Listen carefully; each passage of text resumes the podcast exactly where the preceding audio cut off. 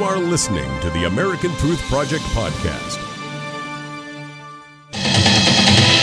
Page six now. The march of another invading army of illegals in Guatemala, the so called caravan of illegal immigrants headed for our border, is moving north toward Mexico. The group is right on schedule and it is growing in size.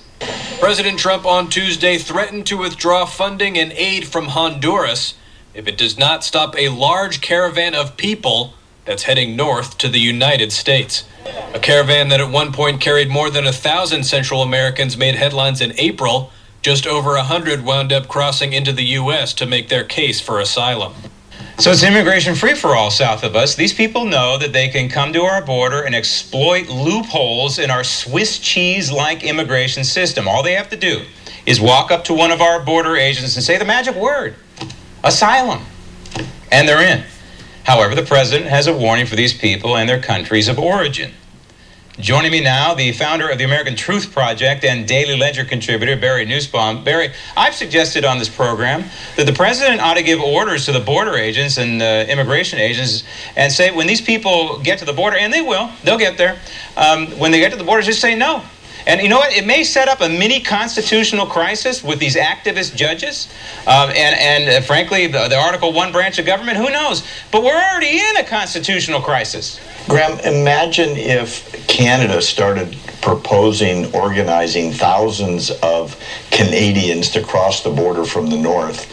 And they made it very clear they were coming to shoplift, um, vandalize cars, uh, petty theft rings, and so on. The outcry would be tremendous. Why is this any different?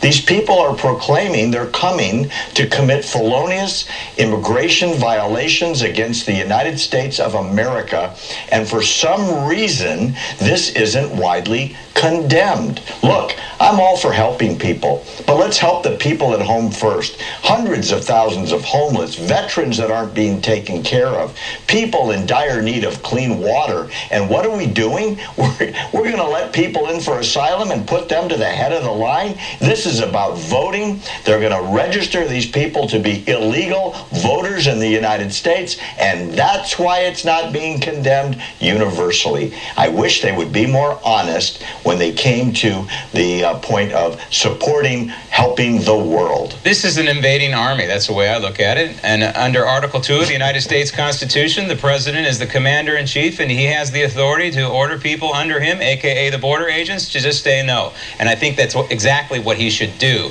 Now, think about this, Barry. Since 1992, on the national political stage, since 92, there has always been a Clinton involved some way, somehow, in the election cycles, the national election cycles. And of course, Hillary's out there now involved in this one.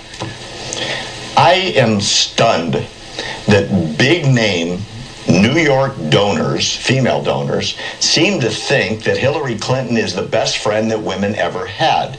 In reality, she, on a national stage in, say, the last half a century, Graham, has been the worst enemy women have ever had, at least the women that came forward and accused her husband of sexual assault, rape, and battery. Does everyone forget the fact that Hillary just demolished those women in the press for decades? And now she's the fundraising guru for women's causes. Wow, what a short memory, or at least when it comes to are you raising money for us or them? The uh, flexibility is rather disingenuous. Well, uh, Juanita Broaddrick will never forget, that's for sure. And if you are a Democrat in the modern Democrat Party, apparently uh, we're seeing this uh, time and time again now. If you love God and you love country, you're not allowed in. Wow, this guy uh, that got fired uh, in Pennsylvania, he's a Marine veteran that was the local head of the Democrat Party, and he was dismissed for tweeting that he kneels for God and stands for the flag, and they called him a racist and bounced him out of the party. I'm stunned. And it was defended all the way to the head of the Democrat Party in Pennsylvania because they said the guy is, get this, Graham, uh, a racist because he supported a police officer that he knows personally who was accused of killing an African American. Remember, you're guilty until proven innocent in the press, at least if you're on the wrong side of liberal versus conservative, i.e., Brett Kavanaugh. You're- this is no different, it's just local. Guilty until proven innocent. That's the mantra now of the modern Democrat Party. And this case shows just how far the modern Democrat Party